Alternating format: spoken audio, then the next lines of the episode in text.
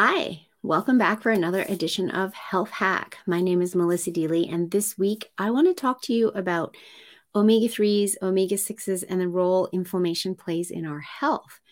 But first of all, I just want to start out with some stats for you that I heard recently in a presentation I was listening to by Dr. Mercola, who has long been a doctor focusing on natural healing options for people. And this was rather shocking information. And so I wanted to share it with you. Heart disease, which I'm sure you are aware is the number one killer in North America to this day, it wasn't always that way. And in fact, as recently as the 19th century, there were only eight known cases of heart disease. And then when we got into the 1930s, that's when it became the leading cause of death. And yet, at the turn of the century, in the 1900s, just 30 years earlier, it was pretty much completely unknown. And by the time we got to 2010, it was one in three people were dying of heart disease. But it's not only heart disease, type 2 diabetes was rare in the 19th century.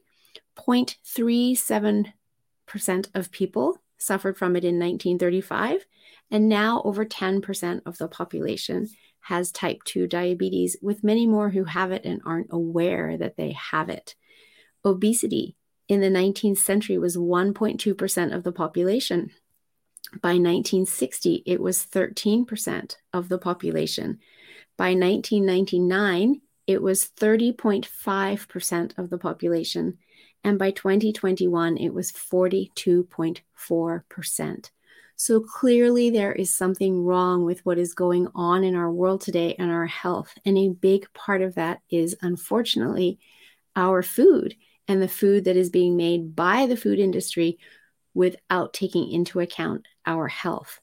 And a piece of that is the level of omega uh, 6s in our food, which is the inflammatory essential fatty acid. So our body does need omega 6s but they it's needed in ratio to our omega 3s, not just all omega 6s, which cause this inflammation and can trigger cells to turn on disease.